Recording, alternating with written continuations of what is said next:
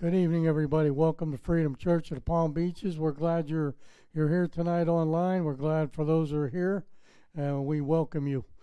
So um, let's open up in prayer, and then we'll get to work. Okay, Father, in Jesus' name, Lord, we come before you. We're sitting here in your presence, where one or two or three are gathered in your presence. There you are in the midst of us. Even if we're here all alone, you're with us because you live within our hearts. Where there's two or three together, Lord, it's amazing what you do. So, Lord, tonight we ask your blessing on your word as it goes forth, as we teach from Genesis chapter 15. May you be high and lifted up. May we see beautiful pictures and drawings and illustrations of, of uh, what you were showing Abraham and how it fits in and ties in to us today.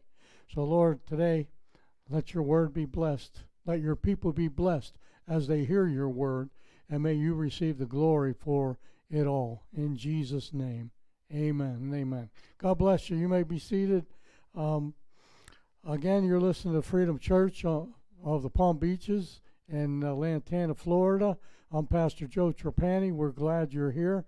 If you're on our website, you obviously are. If you're watching us, you know, um, you can find out all about us, what we're like, what we do, what we believe in. We believe in Father, Son, Holy Spirit, and in this place, it's all about Jesus. It's all about the Holy Spirit and His power, as we can do nothing on our own, but we can do all things through Christ who who lives in us. So, um, so check us out online, and if you if you want to, you can find out uh, leaders. You can find out, you know, uh, the messages that we've had over the many years that we've been here, and you can check them out, listen to any of them. You can donate online. Um, so, and you can email me if uh, the Lord speaks to you in any special way. At it's here. Here's the email. It's Joe at freedomchurchpb.org. Joe at freedomchurchpb.org, and uh, that's as simple as it gets.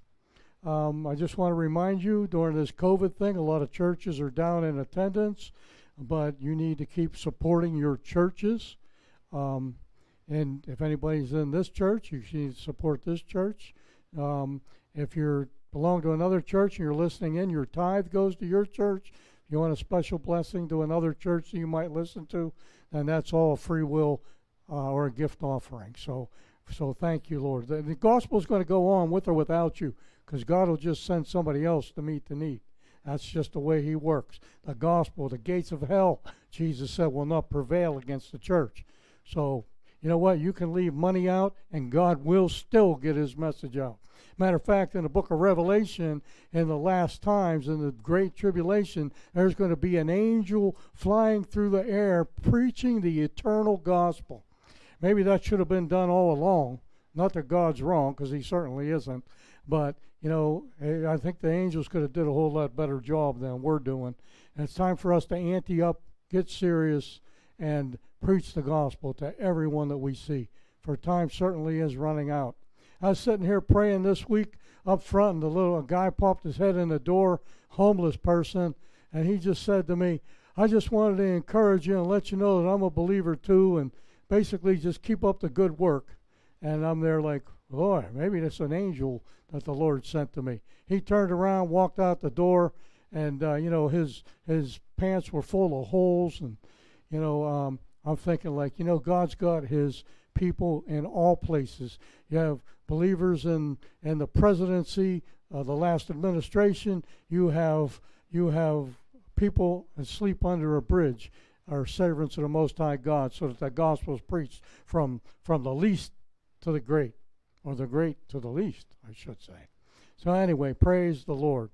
Um, I do want to open up in prayer for just some. There's a lot of people out there that might have some um, flu going on because the weather changed drastically last week.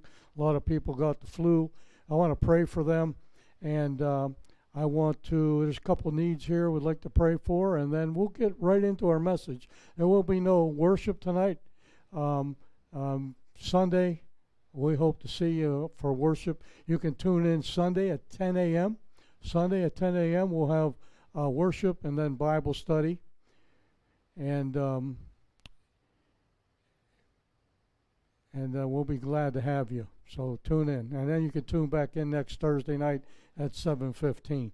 So let's pray real quick, and then we'll jump into our message. Get your Bibles out, Genesis chapter 15. Father, today again, Lord, we come before your throne. Jesus said that in that day, after I'm gone, he said, You'll no longer ask me anything, but you will ask the Father in my name.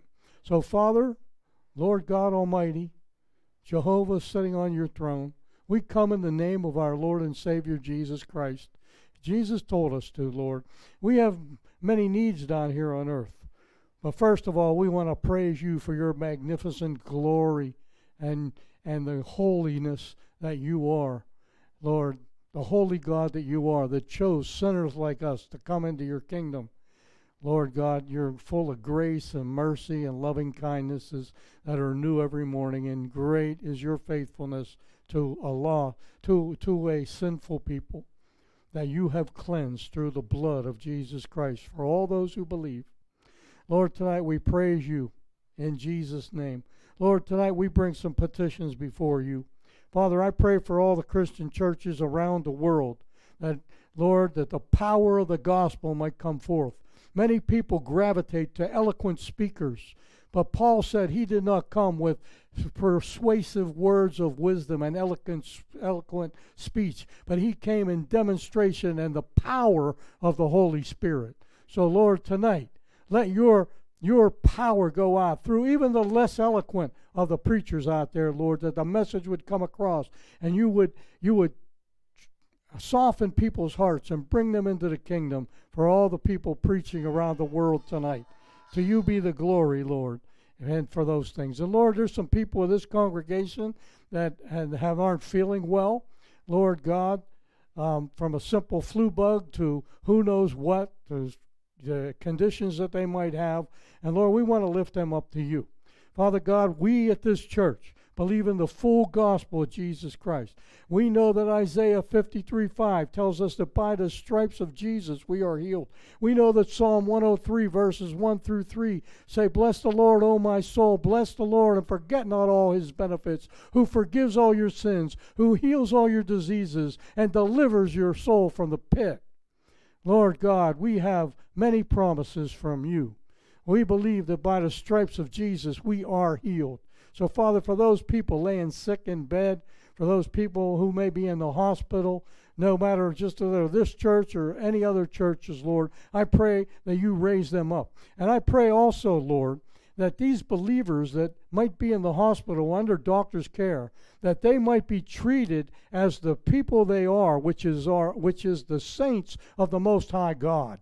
I pray, Lord God, that even they don't know why they're being so nice and why they got so much knowledge about this thing going on in their life, but they would under, they would somehow say there's something great about this person, and maybe they can tell the doc about Jesus, and maybe he'll come into the kingdom, Lord God. Father, use your people, whether they be under a bridge or in the presidency office or the kingship around the world. Lord God, use them for your glory, Lord God, to bring people into the kingdom. Lord, tonight let it be done. Lord, raise these people up. St. Peter tells us the same thing that Isaiah told us 750 years earlier that by the stripes of Jesus we are healed. And by your precious blood we are saved. And that's what we do when we take communion. We think of your body that was broken for us. We think of your blood that was shed for us. And Lord, we do that at least three times a day. Every time we take a drink, every time we take a bite, may we remember you and what what the great what you, the great God, have done by redeeming us from the pit and putting our feet on solid rock. So I pray for all six, all those sick today. I pray for the lady that grabbed me this afternoon at my meeting and said, Pastor Joe, will you pray for me? I'm having a cesarean section in three weeks, and this is my fourth child. We have three boys, and now we're going to have a baby girl. Will you pray for me? And I anointed her with oil and prayed for her in the name of Jesus Christ that all would go well. and thank the Lord for giving her her little girl.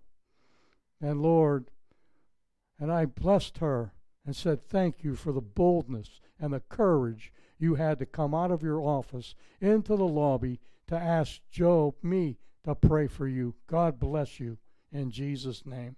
So protect her, Lord. We give you the glory. Tonight, Lord, bless your word as we study. Bless those people that are sick and raise them up out of their bed of affliction.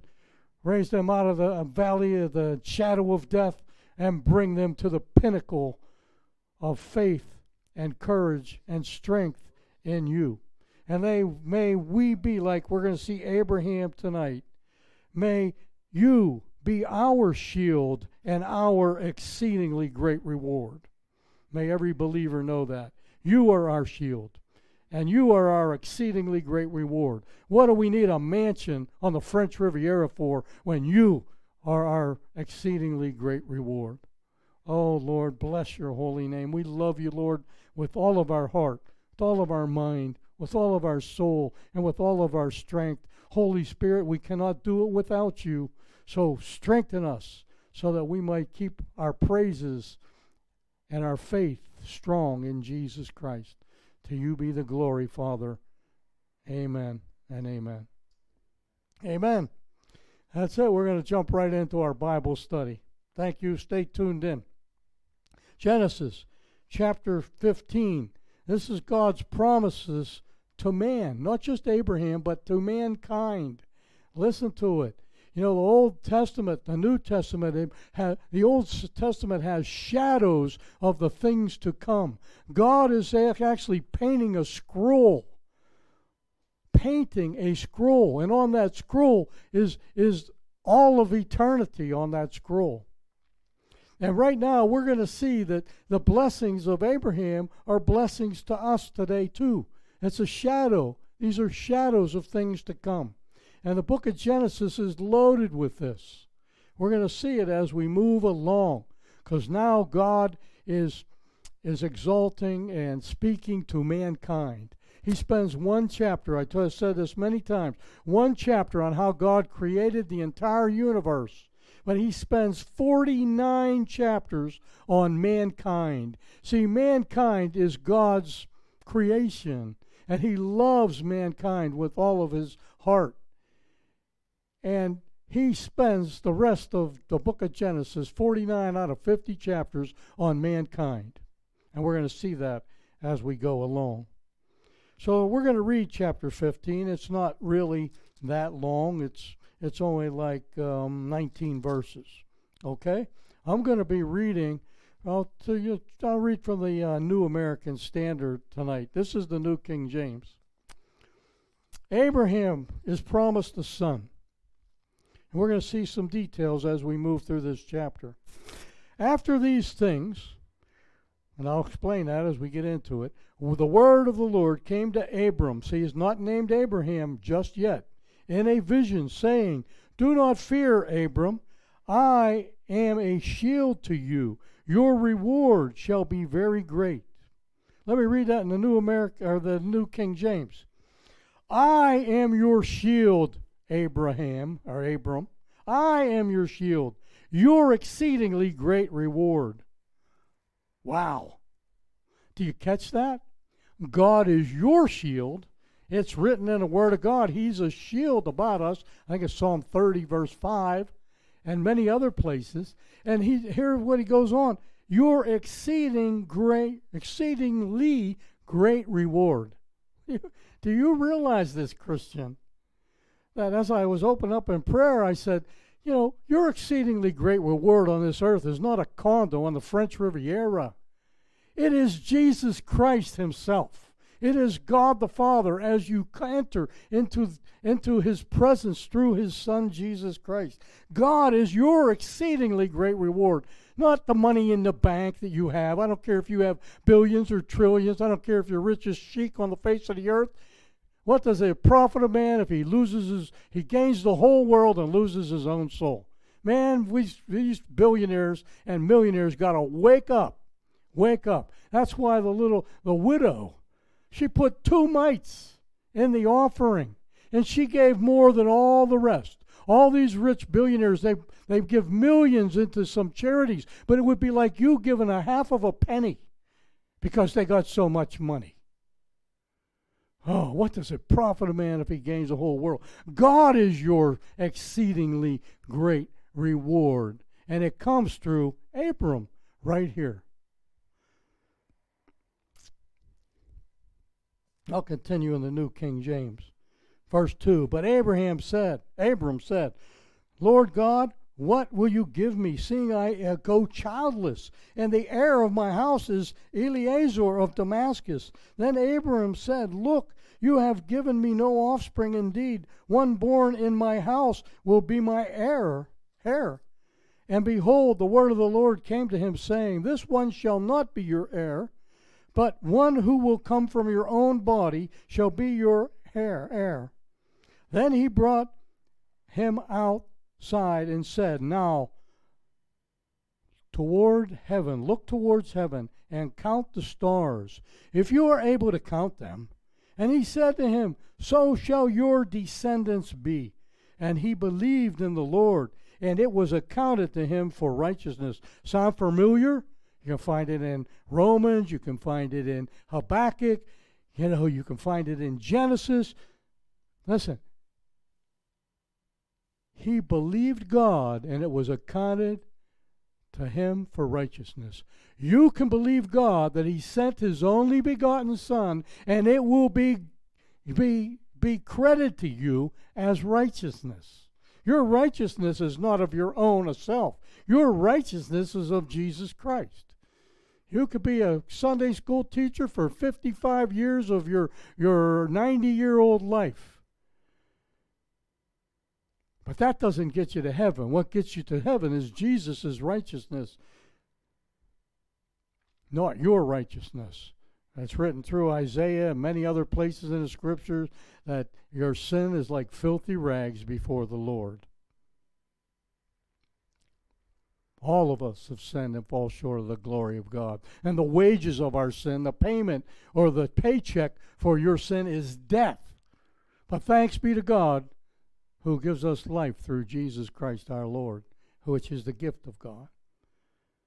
And he believed in the Lord, and it was accounted to him for righteousness. Then he said to him, I am the Lord who brought you out of Ur of the Chaldeans to give you this land to inherit it. And he said, Lord God, how shall I know I will inherit it?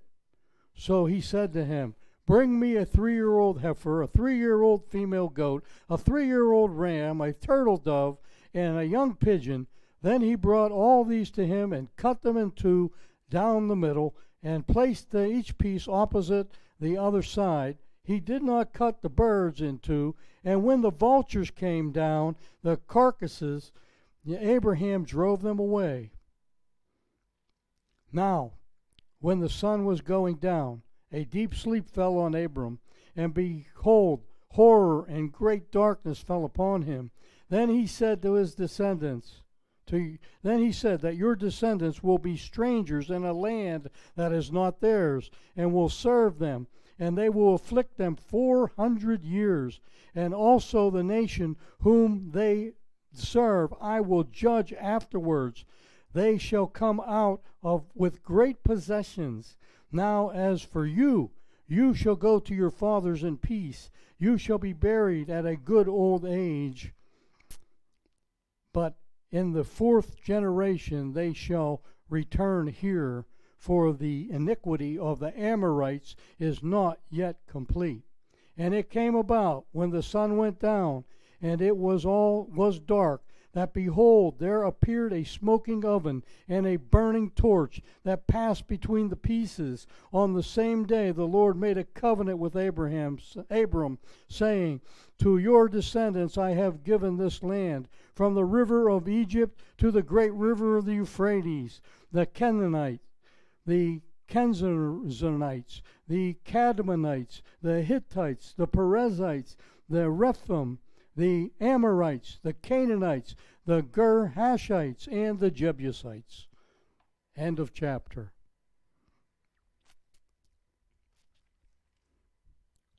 what's going on in this chapter? God is giving Abraham a reminder of the promises, and, and a special reminder to him right now.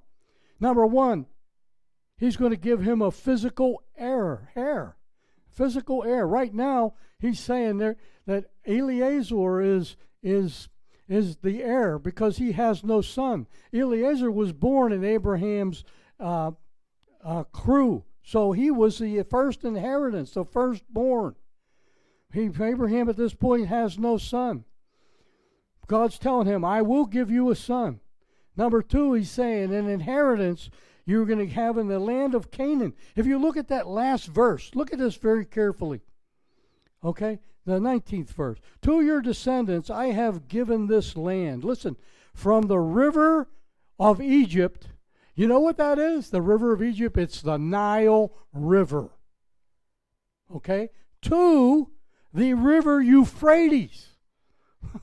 you know where Israel is right now? It's only about 10% of what God has given the Abraham's descendants. Okay? From the river Nile in Egypt all the way up to the river Euphrates, which is in Turkey, I believe. Okay? Listen. From our studies of scriptures, the Jews never got anywhere near that land. If you read Isaiah chapter 6, you will find out that Israel is going to become a stump. And that's what we got right now. Israel's just a little stump, 10% of what God has promised eh, Abram as far as land goes. There's a three act drama going on in the next several chapters as we go on. Act one is this chapter God's promise to Abram and to mankind.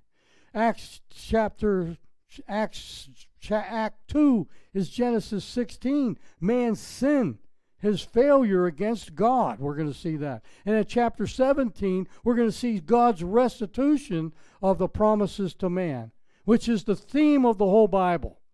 Which is the theme of the whole Bible. That God blesses man, man sins against God, man gets restored, God restores man. Didn't we kind of see that in the book of Judges? you know?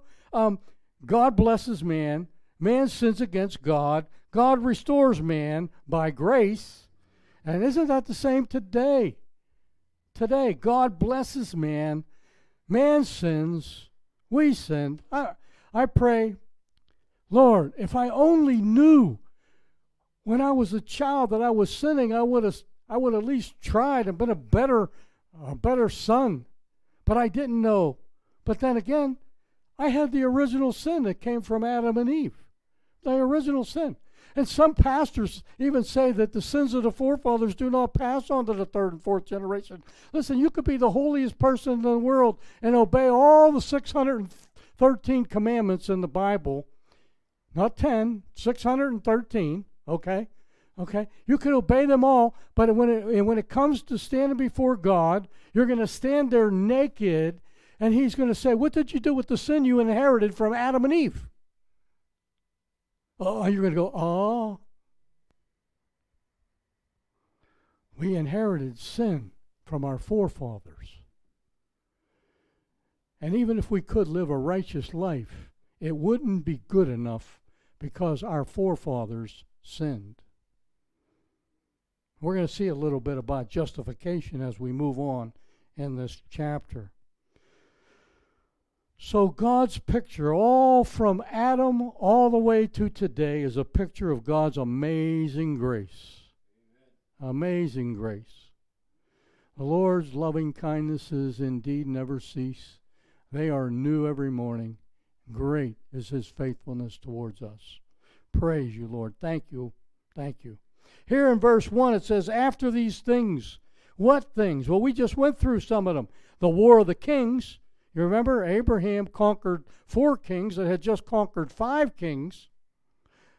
Number two, he rescued Lot in all of that. So we got the war of the kings. We got the after these things, after the things of the war of the king, after Lot's rescue, after Abram met Melchizedek, who was a picture of the pre incarnate Christ, as we learn, no father, no mother, no genealogy, had no beginning of days nor end of days.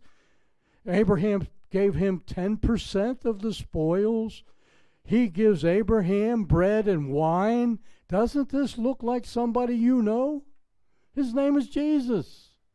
He is a higher order of, of uh, priesthood.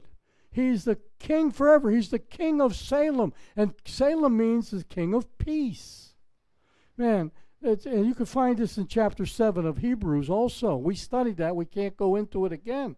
But Melchizedek, an interesting character. You know that Jesus was not, uh, uh, should not have been a priest because he was a prophet and a king, but he, wa- he shouldn't have been a priest because he was not from the, the, uh, the line of the, the priesthoods in Israel, the Levites. No, he was from the line of Melchizedek, which is a higher order of priesthood. See, the, the uh, Melchizedek was the highest priest, that was Jesus, okay, and, and the, the Jews come under that. They are the man, the lower court, the lower um, court. So we see this Jesus is the only one in the scripture that fulfills prophet, priest, and king.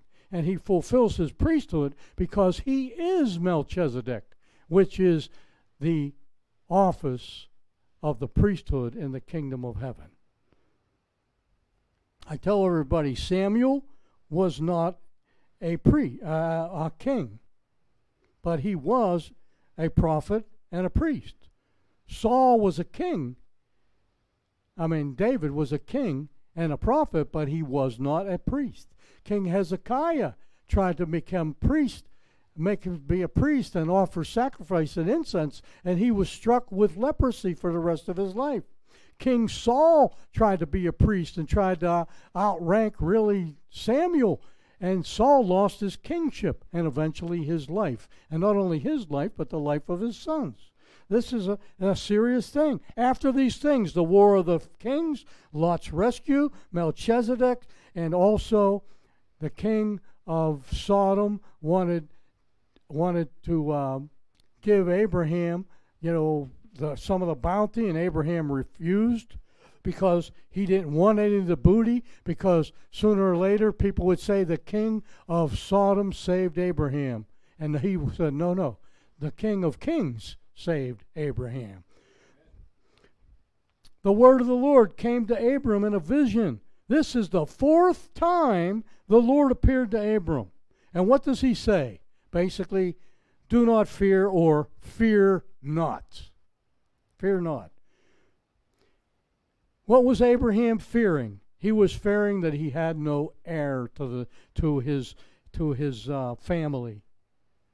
He had no heir and he wanted an heir, and he was afraid that he was going to leave, and all his possessions would go to Eliezer. We're going to study Eliezer as we move into some later chapters. His name means helper. We're going to see a picture of the Holy Spirit in this man. We're going to see it, and I'll show you that clear pictures as we move along.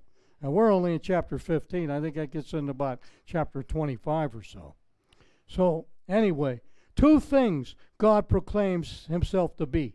In verse, I read it and I studied it a little bit while we were entering into the reading this chapter. God is talking about he is Abram's shield. He was the one that protected him when he went up against the four kings that defeated the five kings. God was your shield. You know that God's your shield, right? He is your shield. The shield of it's Proverbs 30, verse 5, a shield to those who trust in him. God is your shield.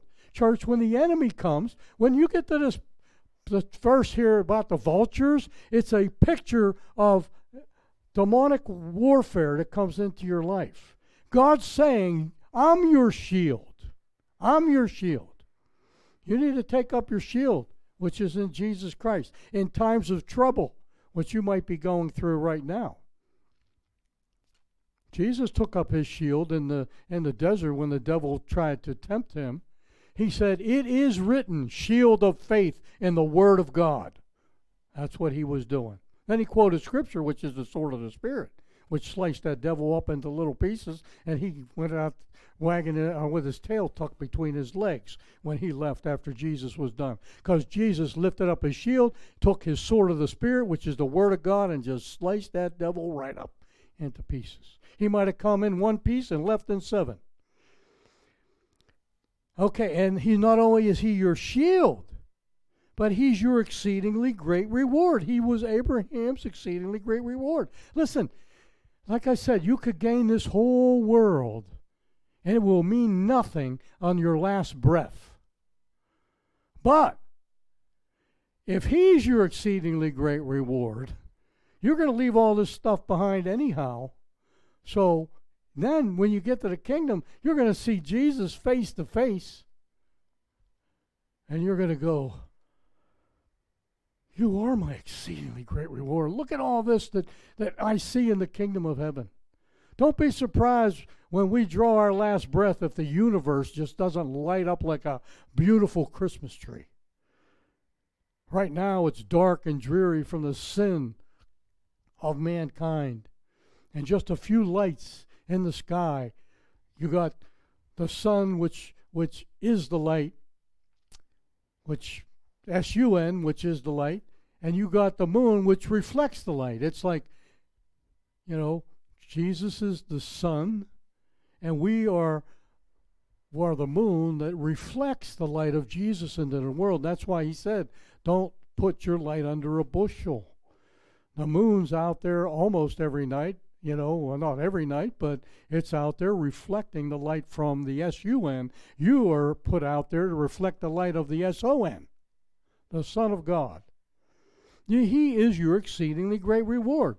And when you, when we pass this life and go into the, the afterlife, your mouth is going to hit the floor. Just think of that song that was out years ago. I can only imagine people's hearts, they couldn't get over it oh, the beauty, the majesty, the, the glory in that song and the words. If will, will I will I bow before you? Will will I jump up and down? Will will I? I just don't know what I do. Well, you're to you're gonna see the Lord. You're exceedingly great with the word. You're to see Jesus in all of His glory, the man, the God that you loved all the days of your life, from the day you were born again until now. He is your exceedingly great reward. I know people, good friends of mine that have gone. I know they're getting their reward right about now, you know, and not just just when they died 15 years ago or whatever. They're still getting their reward. It's Jesus. You're going to see him in all his majesty. God himself is Abraham's reward, and he is also your reward, and you need nothing else is what the scriptures are, are really saying to us. Abraham begins to doubt God because, because he has no he's childless. Verse 2 But Abram said, Lord God, what will you give me, seeing I go childless, and the heir of my house is Eliezer of Damascus? Here, notice the word Lord is capital L O R D. That means Adonai. Adonai. And Adonai is the proper name of God. Adonai. And then we see God, which is all capital letters, and it is Elohim. Elohim. How did we come up with the name Yahweh? Because YHVH is, is what the Jews would say, because they would not even pronounce the name of God. So we take the A from Adonai, the E from Elohim, and we come up with Yahweh.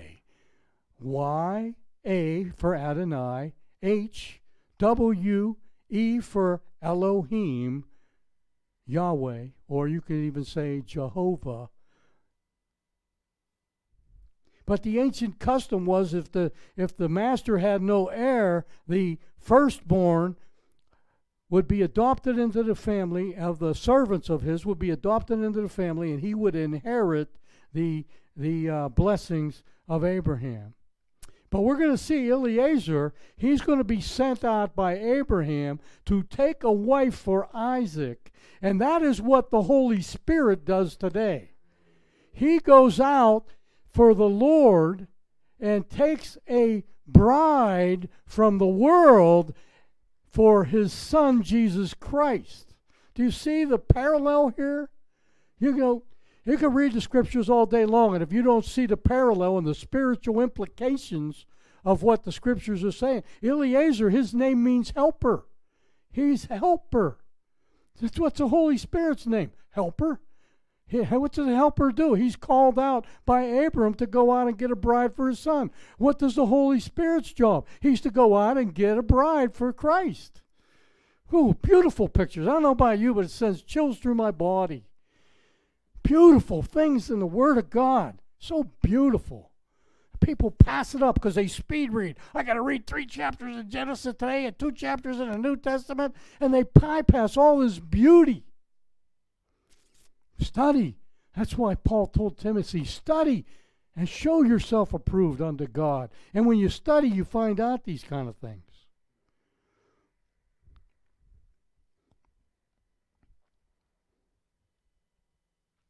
Verse 3 He has no offspring. Abraham's really basically accusing God. Well, you, you promised a son, and I don't have any sons. Sometimes we find ourselves in that place. God made a promise to you 18 years ago, and you say, Where is it? And you discouraged. We even see that in Paul talking to the churches. He says, Don't get discouraged. In the last days, there's going to be those coming around saying, Where is the promise of his return? Where is the promise? And discouraging you. Listen, God said he's coming back. The Lord said He's coming back just the way He left in the clouds. And you know what? Paul addresses it in the scriptures. Listen, if the Lord said He's coming back in the clouds, I don't care what you say or what you believe, Jesus is coming back in the clouds, just like He left. Whether you like it or not, you better just bow your heart to the Word of God and believe. This message tough enough for you? yeah. Hey, the Word of God. You think Jesus was a mealy mouth? He was bold. He said things like, This is the work of God. Believe in me. He said things like, Unless you believe that I am, which is the name of God, you'll die in your sins. Jesus was strong. He wasn't no mealy mouth wimp. Listen, he talked to thousands of people at, at many one one time. When he fed the 5,000, there was probably more like 12 to 15,000 there with the women or children. You think his voice didn't carry? Whoa, he had no, he had natural acoustics in the Sea of Galilee coming down on the northern end from the valley and stuff, and being on the water, sound carries. But, you know, he, he didn't have microphones and amplifying systems like we have today. And God says in verse 4, this one will not be your heir. In other words, Eliezer is not going to be your heir. God's already pointing to the fact Eliezer is going to be sent out to get a bride for Isaac, and just the Holy Spirit, who is the helper, you know, is going to be sent out to get a bride for Christ, which is you and I, and anyone who puts their faith and trust in Jesus Christ's death, resurrection for our sins. He said, But one from your own body, from your own loins, he will be your son. It's been eight years since chapter 13 has gone by. Sarah, Abraham's like 85 years old at this point. Sarah's 75 years old. Remember, I told you when they were in Egypt, Sarah was 65 years old and she was a beauty. Uh, some of the women today, they think they're 65 years old or they're too old. Listen, Sarah was 65 years old and she was a beauty.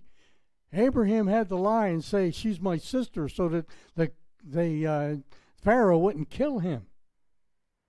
Because he took his faith and trust out of, of God and put it in flesh.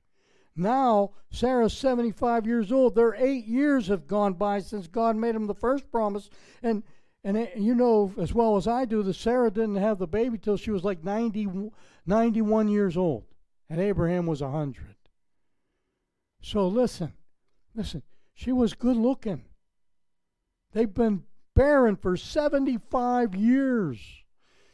Abraham's believed God. It was reckoned to him as righteousness, but he was weakening.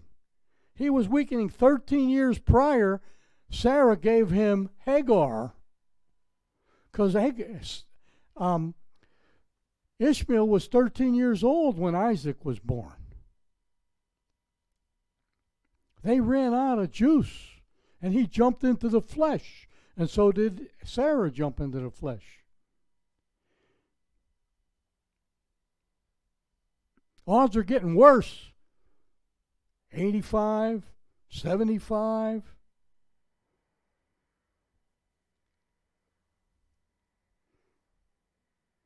But with God, odds don't count. Jesus told us with things, with man, it's impossible, but not with God.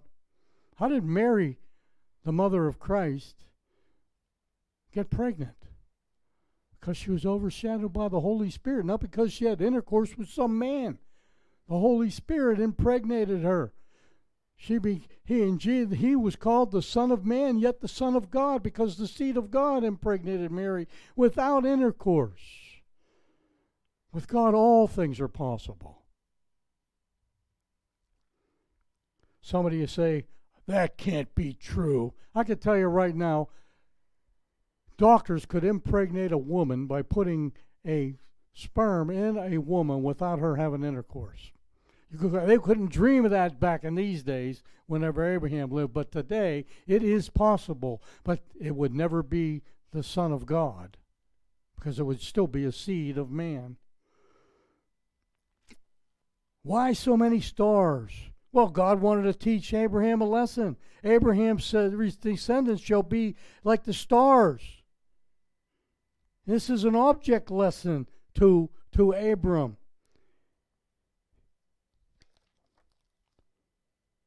He said that your descendants in chapter 13 of Genesis, that your descendants will be like the dust of the earth.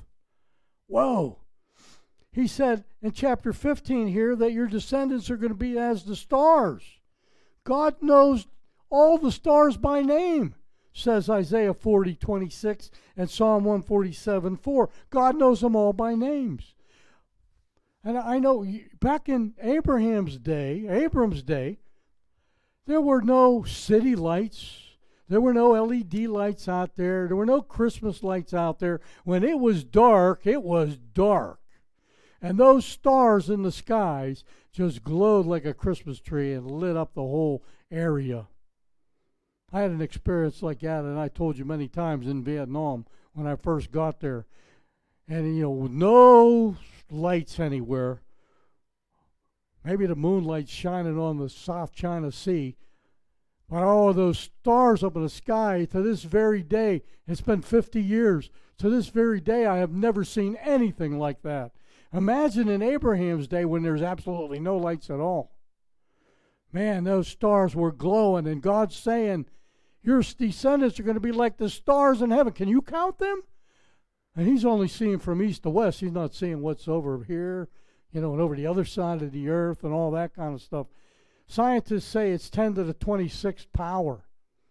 10 to the 25th or 26th power as the number of stars in the sky, which they claim is the number of the sands of the sea, which also God addresses. You know, Abraham, your your your descendants are going to be like the sands of the sea. We know that this is fulfilled today because not only is Abraham's descendants the bloodline of Abram, but it's also the the faith line of Abraham, which would be the believers in the world today. Because Abraham was justified by faith, not his bloodline.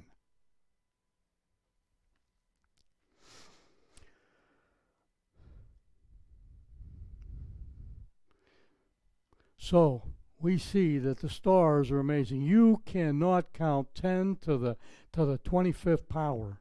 And if you could figure out what astronomical numerical equation that is, you're a better person than me. Just take 10 and add 25 zeros and try to find, well, is it million, billion, quadrillion, trillion, whatever comes next, and whatever comes next, and whatever comes next for 25 times. Listen, today you can't count the name, the number of Abraham's children, whether they be the bloodline or the faith line. One of the greatest statements in scriptures is found in, in verse 6 here. And he believed in the Lord, and it was accounted him to righteous for righteousness. John 6:29 Jesus said this, "This is the work of God that you believe in me." Galatians 3 6 says this, "Even as Abraham believed God, it was counted to him as for righteousness." Romans 4 3. For what does the scripture say? Abraham believed God and it was accounted for him for righteousness. Listen, if you believe God, that he sent his only begotten Son, that whoever believes in him will not perish and have eternal life, it will be accounted to you as righteousness. And you will be able to enter the kingdom of heaven because all your sins will be washed away because you believe in Jesus Christ. And that word believe, don't take it like, oh, yeah, I believe, no big deal. I believe. I believe the, the Burger King sells uh, vanilla milkshakes. No. Believe means adhere to, trust in, rely on, stick to Him like glue. Do you think about Him 24 7, 365? Is He on your heart always? Are you trying not to sin against Him because you love Him so much? You believe in the Lord, and it will be accounted to you for righteousness, and your sins will be washed away, and you will be able to go into the kingdom of heaven. What would you say when you die? Say you died today and you stood before God, and God says to you, Why should I let you in my kingdom? What would your answer be? What would your answer be? If your answer is something like, um, I've been going to church every day of my life. I'm Catholic. Oh, I'm Protestant. Oh, I'm Methodist. Oh, I'm I'm uh, uh, you know Nazarite. You know. Hey, listen. Hey, God don't care what so-called denomination you are. He wants to know what you did with His Son Jesus, who came, who died, who was buried, and is risen. That's what God wants to know. He don't care he don't care if you come to church in blue jeans. He don't care if you have tattoos on your arms. You know what? God isn't going to send you to hell because you have a tattoo. God loves you. Read between the lines. God loves you. Actually, Psalm Isaiah 49, I think it's verse 16, says that he has you tattooed on the palms of his hand. Your name. Oh, my name's somewhere on God's hands. Inscribed there, it says. Some versions will say tattooed. Listen, God ain't going to send you to hell because you dyed your hair black when it was gray. God isn't going to send you to hell because you wear pants, ladies, to church. God's going to send you to hell for one reason you rejected Jesus Christ as your Lord and Savior. That's the only reason you're going to go to hell. So, the answer to that question, if you would die today and stand before God, and God says to you, Why should I let you into my kingdom? Here's what your answer should be Because I put my faith and trust in Jesus Christ, and I am made righteous by his precious blood that was shed for me. That's why. I was on a cruise in 1980 nine, I believe it was, with Dr. D. James Kennedy, the Coral Ridge Presbyterian pastor, the author of Evangelism Explosion. I took that course back in the 90s. He's the author of Evangelism Explosion. I was on a cruise with him to the Bahamas in 1989. And I was sitting in this hall with him. There must have been 500 people listening to him talk and he passed out a little square piece of paper about about this size. He said, "Write on there what you would say to God to let you in, in, into His kingdom." Now this guy was worldwide renowned. And he passed out that note, and people wrote why they should get into the kingdom of heaven. And they brought him up to D. James Kennedy, and D. James Kennedy just grabbed a couple of them and began to read. And some of them were saying something like this um, I've been a Sunday school teacher for 30 years. I teach the little children at church. I give to the Salvation Army. And some people would say what I would have said because I put my faith in Jesus Christ and He died for me and I love Him and He cleansed, washed my sins away. Some people said that. But if He read 20 notes, 15 of them were wrong. 15 of the answers were wrong. I was shocked. I'm on a, a cruise with D. James Kennedy author of Evangelism Explosion, and he preaches to all these people that they would come on the boat, and they didn't even get the message. You got to get the message, church. You aren't going to heaven because you're so self righteous. You're going to hell because heaven because Jesus is righteous.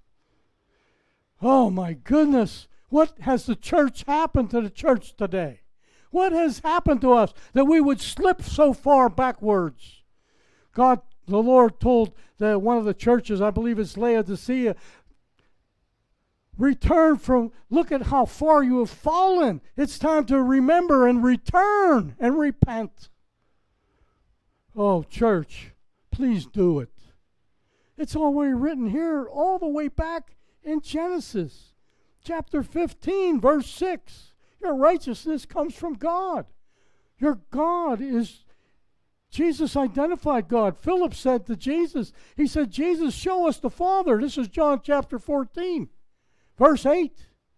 Listen, Philip's Philip's talking to Jesus. Jesus, show us the Father, and Jesus is there. Oh, I say this so many times in church, and I hope people get it. Jesus is probably there going like, Philip, Philip, Philip, have I been with you this long and you still don't recognize me? I parted the sea. I cast out demons. I healed the blind, those born blind. I fed the 5,000. The lepers are cleansed. The dead are raised. The blind see. The lame walk. The deaf hear. The mute speak. I've been with you this long, Philip, and you don't recognize me. Oh, my goodness. Thank you, Lord God, for opening my eyes and the eyes of this congregation. Open the eyes of anybody on the other end of this computer, over this camera, that they might see with their eyes and hear with their ears what the Holy Spirit is saying to them today.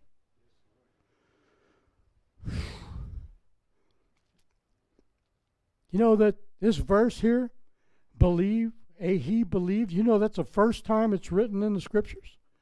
In Genesis chapter 15. The word believe is written. You know, you know that Genesis is the book of firsts, right? First time believe is mentioned in the Bible. And it's accounted to you for righteousness, for him for righteousness.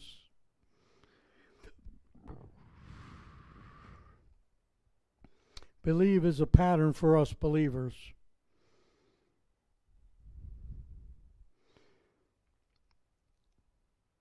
There's three imputations in Scripture.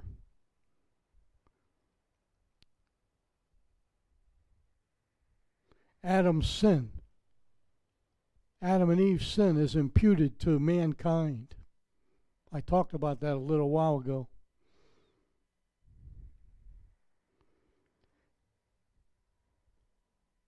Our sin is implanted on Jesus Christ for those who believe and our unrighteousness is imputed to Jesus. And then he died on the cross, able to pay for the imputed sin of mankind because he was sinless. He was the Son of God. Adam's sin is imputed to man, man's sin is imputed to Jesus, and Jesus' righteousness is imputed to you who believe. Praise God. You didn't have to do nothing. Just believe. Wow, praise the Lord. Thank you, Lord. Galatians 2:16 says man is justified by his belief in Jesus Christ. Galatians 2:16, that's Paul talking. Romans, Paul's talking again. We're we're righteousness we because we believe in God's testimony concerning Jesus, we are made righteous. By grace you're saved through faith, Paul tells the Ephesian church. Paul tells Titus that Jesus saved us not on the basis of the deeds you've done in righteousness, but according to his mercy, by the washing of regeneration and renewing by the Holy Spirit. That means you're born again. Renewing by the Holy Spirit. and then you got the verse of all all verses that fulfills the third part. Jesus' righteousness is imputed to man. 2 corinthians 5.21 he made him god made him jesus who knew no sin to become sin that you might become the righteousness of god in christ jesus. You're made righteous by jesus not by you taught sunday school for 50 years or you never missed a church sunday even though it was snowing outside and there was ice all over the roads you're saved by the imputation of believing in Jesus Christ as your Lord and your Savior and your God and your deliverer and your exceedingly great reward. Verses 7 through 11. God's first reminds Abraham that he brought him to Canaan. He reestablishes his promise and the inheritance in the land of Canaan. Okay? And Abraham asks for a sign. It's okay to ask for a sign sometimes. Did you know that Mary asked uh, the angel, you know, she, she said, uh, how, how would, could this be since I know no man? She just asked a question. She wasn't doubting in faith. She's just wondering, how, how can this be? You know what? Gideon didn't know what to do, so what he do? He threw out a fleece, asked God to put dew on it one morning and do not dew on the next morning, and and and it was amazing. God did it. Abraham is, is uh, doubting God at this point. God tells Abraham these things. He says, Take a three year old heifer, take a three year old female goat, take a three year old uh, ram, and take a turtle dove and young pigeon from the flocks. And it's going to be a pledge of blood, suffering, and sacrifice. And God's going to make a covenant with Abram a covenant. There's all kind of covenants, well, several covenants in the Bible. One of them is the covenant of blood. This is it here. This is a covenant of blood. There's also a covenant of sandal, okay, which is explained in Ruth. And there's also a covenant of salt. You know, David was, was had a covenant of salt for his kingship. Um, listen, we're to take it from the flock. Okay, this is a sacrificial cutting that's going to come up. Abraham asked for a sign, and God's going to give it to him. And God says, Separate these pieces, put them on half. And during the night, in a dream, he saw a furnace burning and a lamp of, of light walk between the halves. But after he cut them down, the vultures came you know what? Before you make a covenant with God, boy, the devil's trying to keep you away from that covenant for you to receive Christ as your Savior. Your, your parents are probably saying, if you accept Christ, don't even come into my house anymore. You know, if you accept Christ and you don't want to be a Catholic or a Protestant or Presbyterian or Methodist no more, you know, then I don't want to have anything to do with you. Nonsense. That's the demonic influence behind the scene.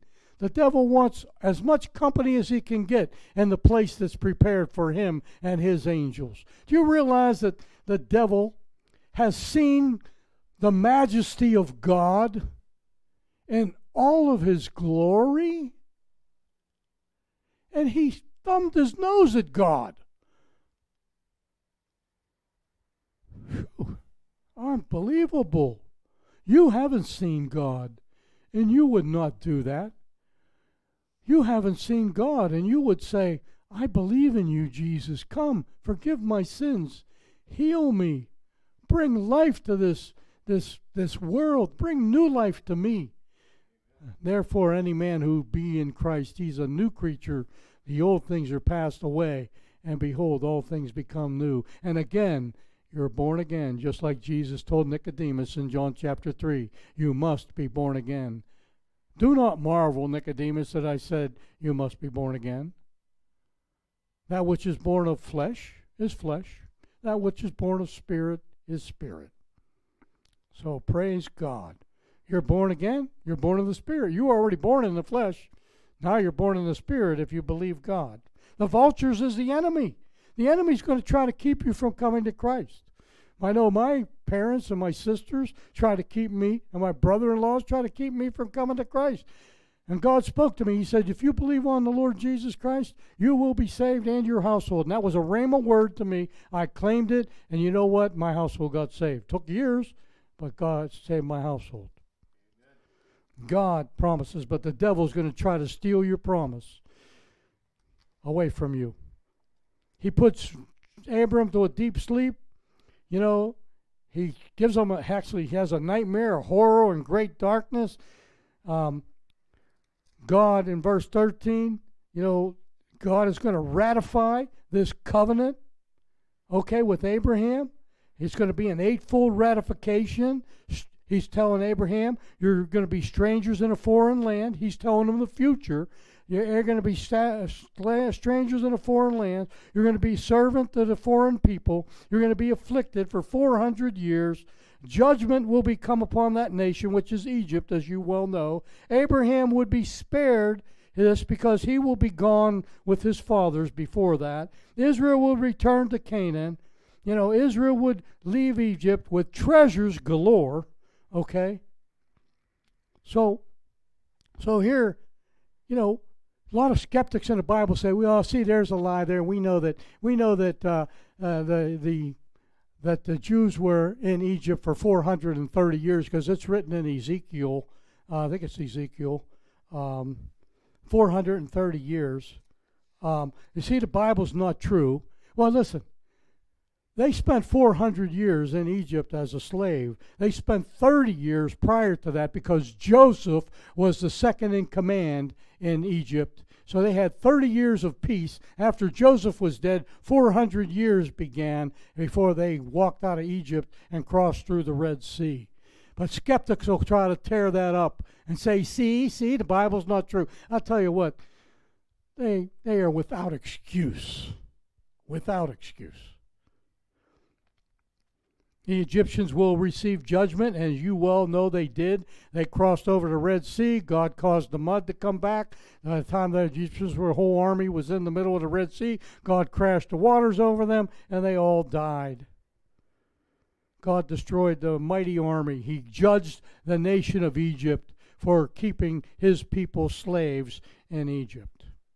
So God was Abraham's shield and his very great reward, wasn't he? Just like he promised in verse 2. God promises that the fourth generation will return. And they did return. It's fulfilled in the scriptures. And why was it fulfilled? The time of the Amorites was not complete yet. The Amorites are the people that lived in the in the land of Canaan, and it was all the ones that were listed in the in the uh, 20th verse the Hittites, the Perizzites, the Rephaites, the Amorites, the Canaanites, the Gazurites, and the Jebusites were the ones that all, Jebusites um, ruled the city of Jerusalem back then. It was all called, also called Salem. So God's grace kept the Jews for 430 years. This smoking oven and a burning torch, the smoking oven is like the pillar of cloud that, that they saw in the desert. The Mount Sinai smoke. It's the Shekinah glory of God, this burning torch. And the smoking oven, the pillar of fire. All listed in second and first and second Chronicles, first Kings. And he passed between it. When God passed between it, it was his signature. Did you know that Abraham didn't have to do anything? A covenant is usually with two people. Abraham didn't have to sign it. You know what this tells me? When God speaks, it's done, whether you believe it or not. You saw those plump bumper stickers out there. I've used this many times at church. It says, God said it, I believe it, that settles it. No, you know, God said it, that settles it. You can believe it, and it might be quickened to you as an answer, but if God said it, it will happen. God's not a man that he should lie, or a son of man that he should repent. He has spoken, he will do it. Numbers 23 19. He said it, he'll do it. Jesus said us, he's coming back. Don't get weary. Don't run out of oil, virgins. Don't run out of oil for your lamps because Jesus said he's coming back. Many people out there are saying, Where's the promise of his return? I can sleep with this prostitute tonight. Jesus ain't coming back. Don't count on it. Don't count on it. He's coming back. And I believe it's sooner than you think or I think. I hope it's in my lifetime, and I believe it is. Now, that would be unique, huh? For us to be raptured out of here. Wow. Praise God. Praise God. Wow. I don't know about you guys, but I'm all fired up tonight. you know, I love the Lord, and He loves me, and He loves you. He loved you so much. How many times? Just about the third or fourth time I told you this. For God so loved the world that He gave His only begotten Son. The world implicates all people. That He gave His only Son that whoever would believe in him would not perish but have eternal life. And just like Genesis 15:2 says, he is your exceedingly great reward. There is no reward greater than being able to enter the kingdom of heaven because Jesus Christ is your reward. You know the greatest drawing card in the kingdom of heaven is not the rainbow over the throne. It's not the lion laying with the lamb and the child playing by the viper's den. Your exceedingly great reward, the drawing card to heaven, is none other than Jesus Christ Himself.